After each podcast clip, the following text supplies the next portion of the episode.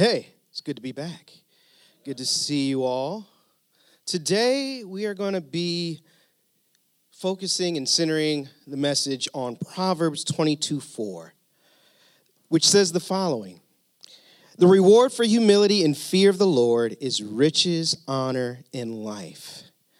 I may not be the best suited person to preach this particular proverb because prior to choosing this proverb to speak on, uh, I had no idea that there actually was a reward for humility.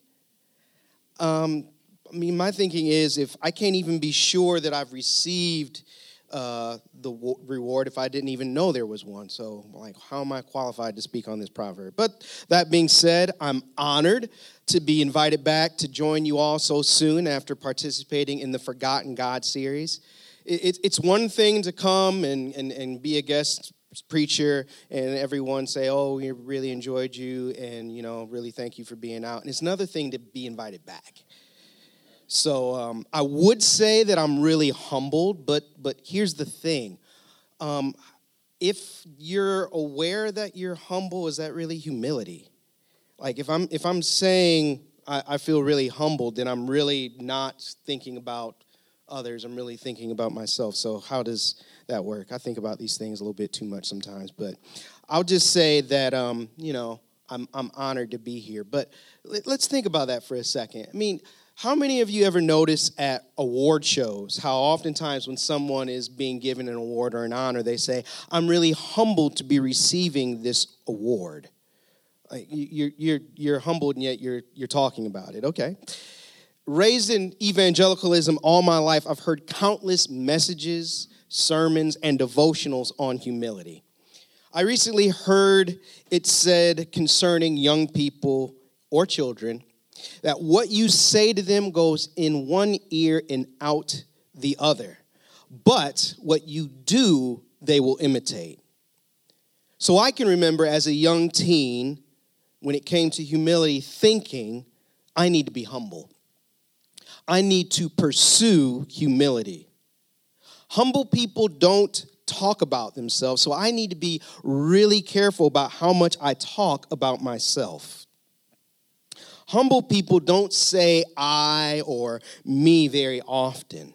Instead, they'll use group speak like um, we, or you know when you are, you, you know when you're, you know, a, a, a, dad, you know, and you work full time. You, you know what I'm talking about, or you know when you're you're a stay at home mom or whatever, or you know when you have a pet giraffe, how you have to really be careful about you know the clearances, and and then everybody's sitting there thinking, no, I don't know about having a pet giraffe. I don't have a pet giraffe.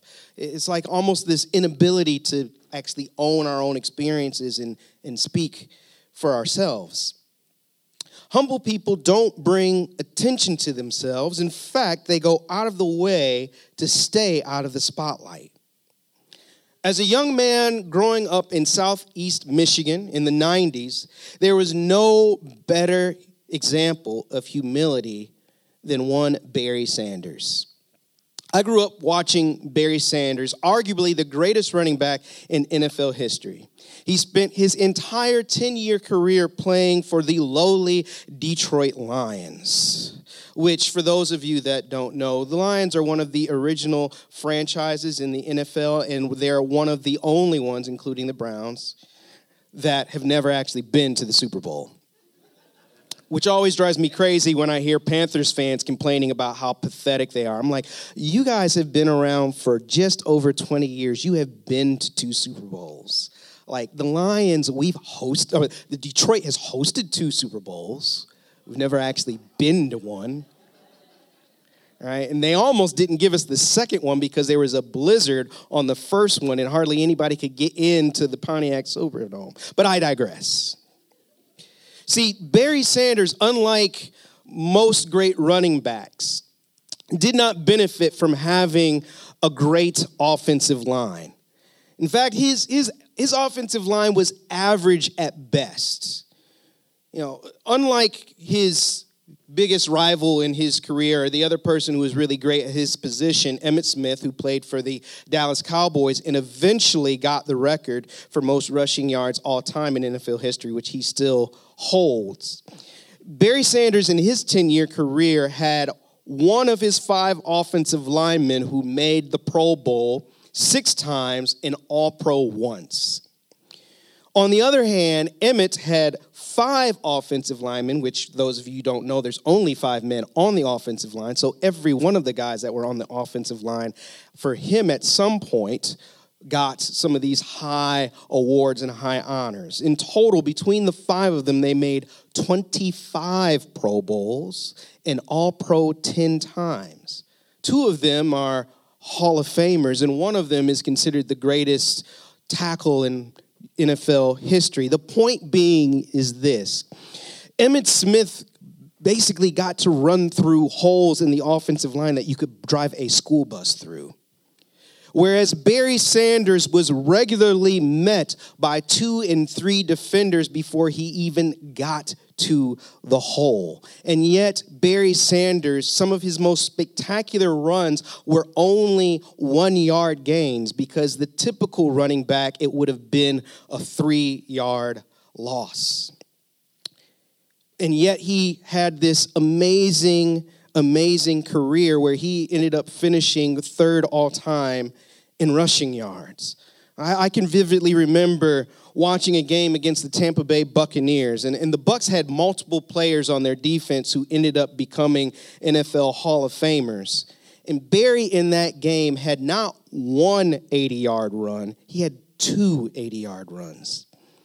If you go on YouTube and watch highlights, you'll see runs where more than one where he and he's he was only about five seven, not a big guy, would literally disappear in a pile of defenders and just come out the other side. And you're like, how did he do that? Where'd he go?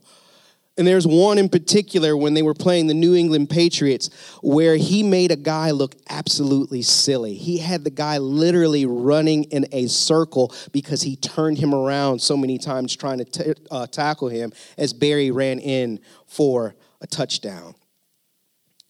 In 97, the Lions got a new head coach. And that coach, Bobby Ross, decided that he wanted to make some changes to the offense. He wanted Barry Sanders to start running behind a fullback. Now, for those of you that don't know, uh, the fullback is the person that goes to the hole first and clears out the first defender so that the running back can run through there cleanly. Previously, for the first seven years of Barry Sanders' career, he did not run with a fullback. He was just back there by himself. And the season didn't get off to a really good start for Barry. In the first two games, he only had 53 yards rushing. It's kind of disgusting how I remember this stuff. I don't even need to really look at my notes. That being said, he started the first two games with 53 yards. He finished the season with 2,053 yards. So in the remaining 14 games, he ran 2,000 yards, becoming only the third player in NFL history to run for 2,000 yards in a season. And there's only been four more guys to do it since. But the thing that was probably most remarkable and amazing about Barry Sanders, the thing that people still laud about him to this day, in his career, he scored over 100 touchdowns. And whenever he scored a touchdown, he did the exact same thing. He turned around, he flipped or handed the ball to the referee, and then he went over and he hugged his teammates. If there was one quality or characteristic that Barry Sanders was known for, it was his humility, how he never brought attention to himself. He was never demonstrative or what one would consider a showboat. He definitely was not like Cam Newton. I mean, nothing against Cam. I like Cam. I like that Cam gets excited and that he gets into the game and, you know, he's really into it. But, I mean, Cam would not be mistaken for someone who is, is, is meek in a moment, right? Again, nothing against them, just, you know, a difference between the two, a little comparison. All that being said, I grew up watching people who were really talented and shared their talents. And when complimented on their performance, immediately would deflect the compliment by making self deprecating comments because that was being humble. If it was someone at church or a Christian who got complimented, they'd say something like, Oh, you know, it's not me. To God be the glory. It's not me, it's all Him. I'm just a vessel. I'm just a grateful sinner with an amazing voice, saved by grace, just trying to use my God ordained gifts to lead people to Jesus. Hallelujah. Amen. Those are the messages I heard, the examples I observed, and thus what I tried to imitate in my attempts to be humble. Even then, if I'm honest, something about it seemed contrived and disingenuous. It got to the point that at times I felt in order to be humble, I couldn't even acknowledge that I was good at something. Funny story my, my senior year of high school, getting near the end of the year, and, and we're starting to do the things that senior classes typically do in, in, in, in American high schools where we'll have these little votes on who is the most likely to succeed from that class, who's the most attractive, who's the best athletes, and different things like that. And so we're sitting in a class, and this young woman says to me, Well, Cedric, who do you think uh, in our senior class or in the senior class has the best personality? So I stopped and I thought for a second, and then I said, Me. And she said, You know what? You're right. You do have the best personality, but I can't vote for you because if you had the best personality, you really shouldn't say that you have the best personality. And I said, Okay, well, then just vote for me for most attractive. No, I didn't say that. I didn't say that. My point being is like there was there even to acknowledge that you know I was good at something came across and was perceived in a way as that's that's not lacking humility. That's really arrogant. That's really proud. I'm not sure when i came across it but years later i would read a book where the author gave a definition of humility that absolutely resonated with me. It was brennan manning's book ragamuffin gospel and he said this Humility is not thinking less of yourself. Humility is thinking of yourself less often. It's not about self deprecating myself or selling myself short or thinking myself low. It's about just not spending so much time being self obsessed and thinking about me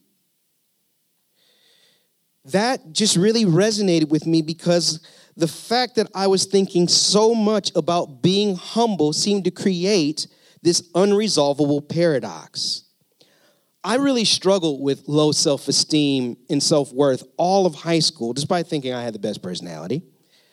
I was constantly thinking I was less. So, on the surface, I appeared humble based on the picture I had been given of what it means to be humble.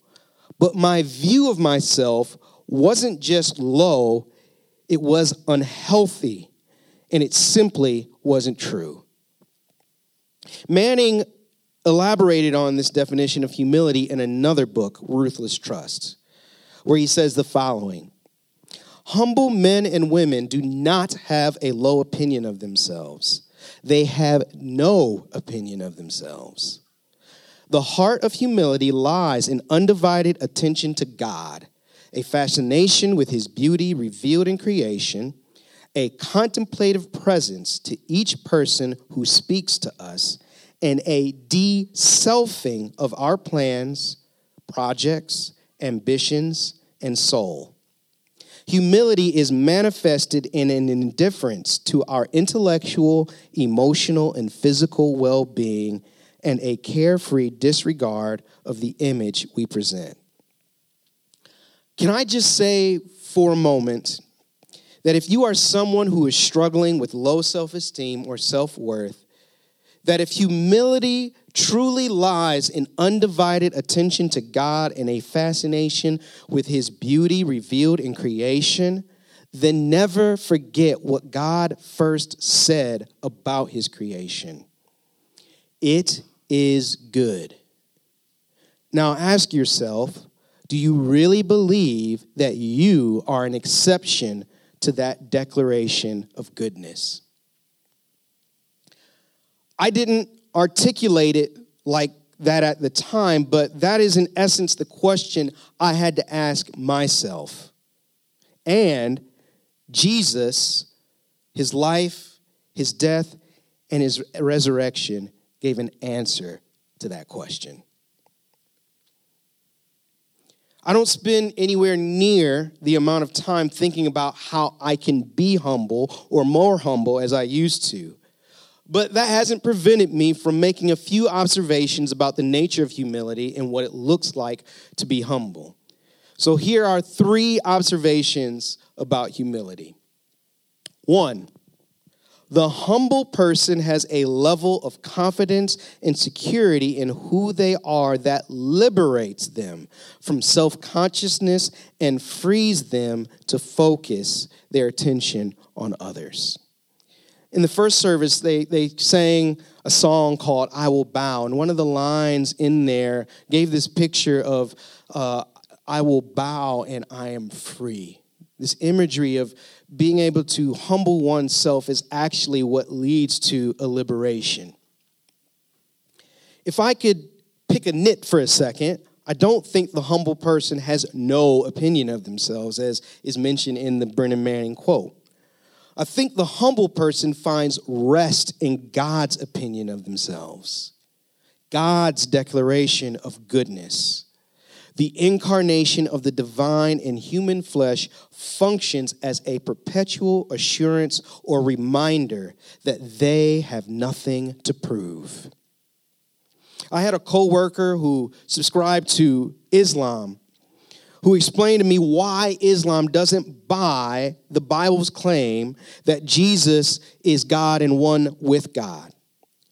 He said a holy and perfect God would never become human because the human form is inherently corrupt. When we as Christians begin the Christian story with you're a sinner, we skip the beginning of the story and underestimate the continuity between it is very good and the word became flesh and dwelt among us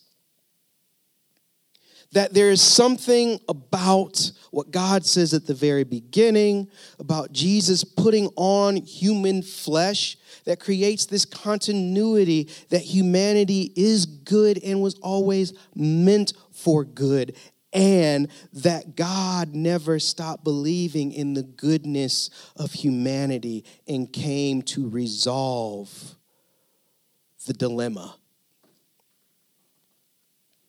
with that first observation, here's a question to ponder What is the story you are telling yourself?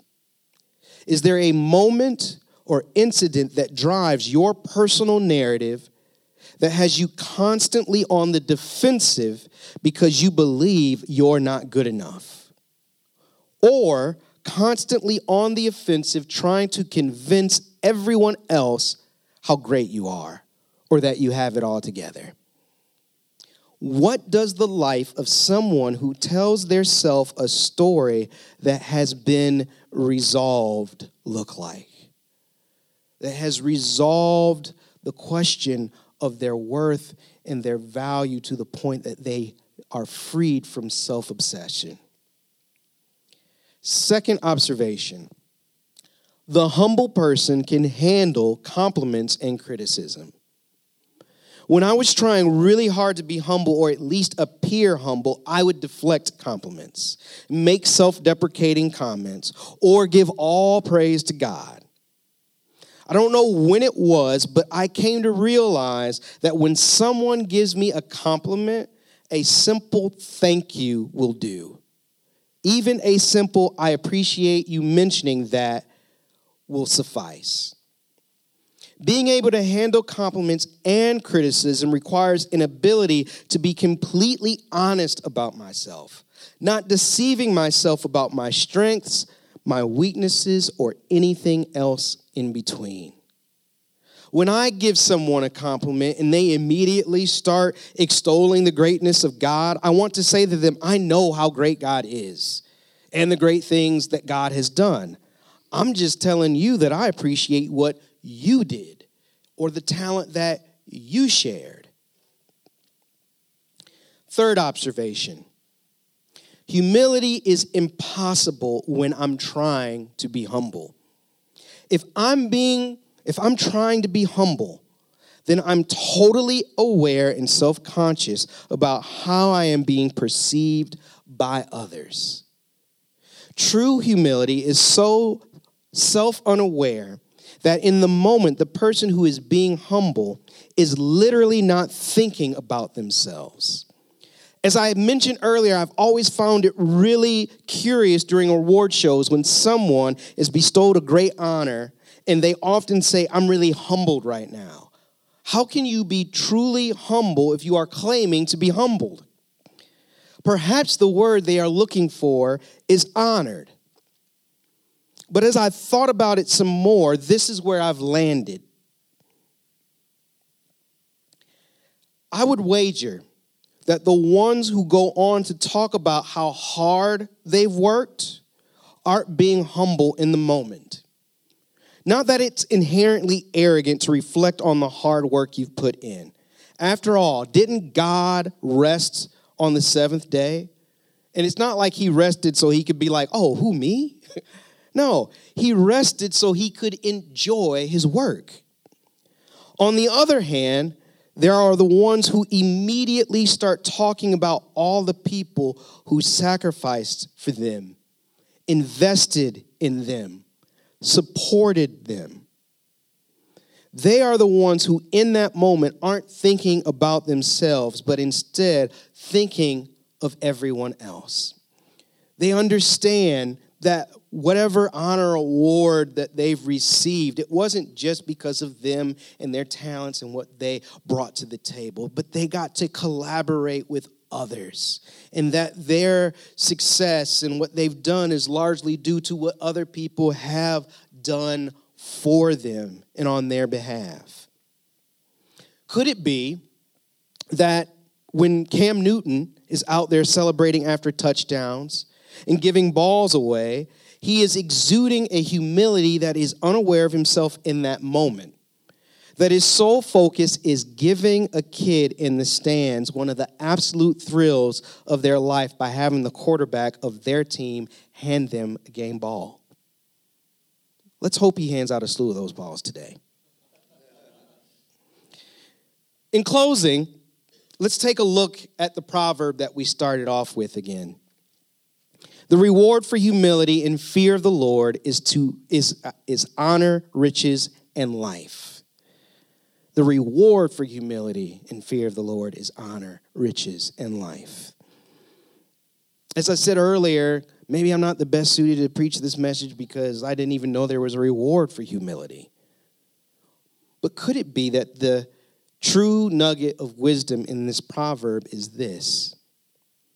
If humility is thinking of others more than self, if humility is really about being secure enough in who I am that I am freed from the prison of self obsession, then could it be that riches, honor, and life is not the reward that the humble person receives?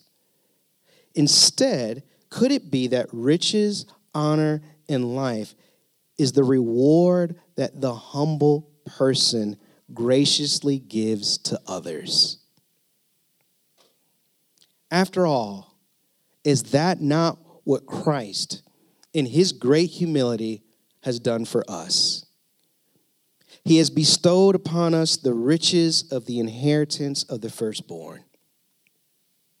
He has given us honor by interceding on our behalf. And by sharing in our death and overcoming the power of death, He has invited us into His life eternal. He has opened the door to an abundant and overflowing life. If I fear or have a deep and grounded respect and awe of God, then the greatest way I can demonstrate that is by having a deep respect and awe for each and every one of God's image bearers that are made from the dust of the earth and animated by the breath of God. Jesus had a deep respect and awe for the woman at the well, for Nicodemus, for the lepers and the lame, those who were considered unclean, and even a tax collector and thief like Zacchaeus. Consider the honor, the riches, and the life Jesus graciously extended and bestowed upon each of those people we come across in the Gospels, like the demon possessed man, the centurion and his daughter, and even the traitor he instituted Holy Communion with. That he extended out the bread and the cup and said, This represents my body and my blood broken and shed for you. Can you think of someone in your own life who has consistently rewarded you with riches, honor, and life?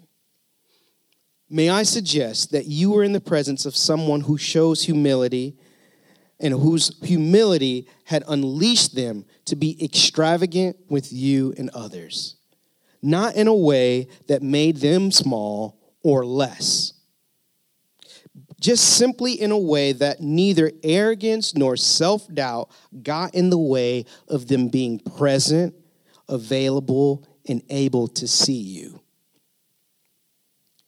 In closing, I'm going to read from Philippians 2 1 11.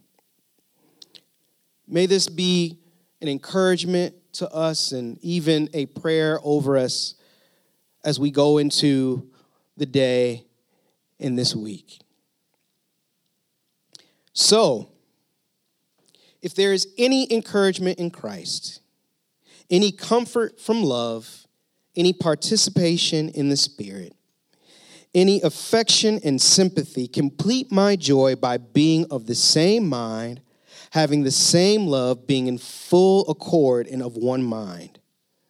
Do nothing from selfish ambition and conceit, but in humility count others more significant than yourselves. Let each of you look not only to his own interests, but also to the interests of others. Have this mind among yourselves, which is yours in Christ Jesus, who, though he was in the form of God, did not count equality with God a thing to be grasped, but emptied himself by taking the form of a servant, being born in likeness of men. And being found in human form, he humbled himself by becoming obedient to the point of death, even death on a cross. Therefore, God has exalted him and bestowed on him the name that is above every name, so that at the name of Jesus, every knee should bow in heaven and on earth and under the earth, and every tongue confess that Jesus Christ is Lord to the glory of God the Father. Lord, we thank you for the example of true humility that we have in Christ. We thank you for the riches, the honor, and life that in his humility has been extended to us. May that motivate us, may that encourage us, and may that unleash us to be able to extend riches, honor, and life to one another and those we come across in our daily lives. In Jesus' name, amen.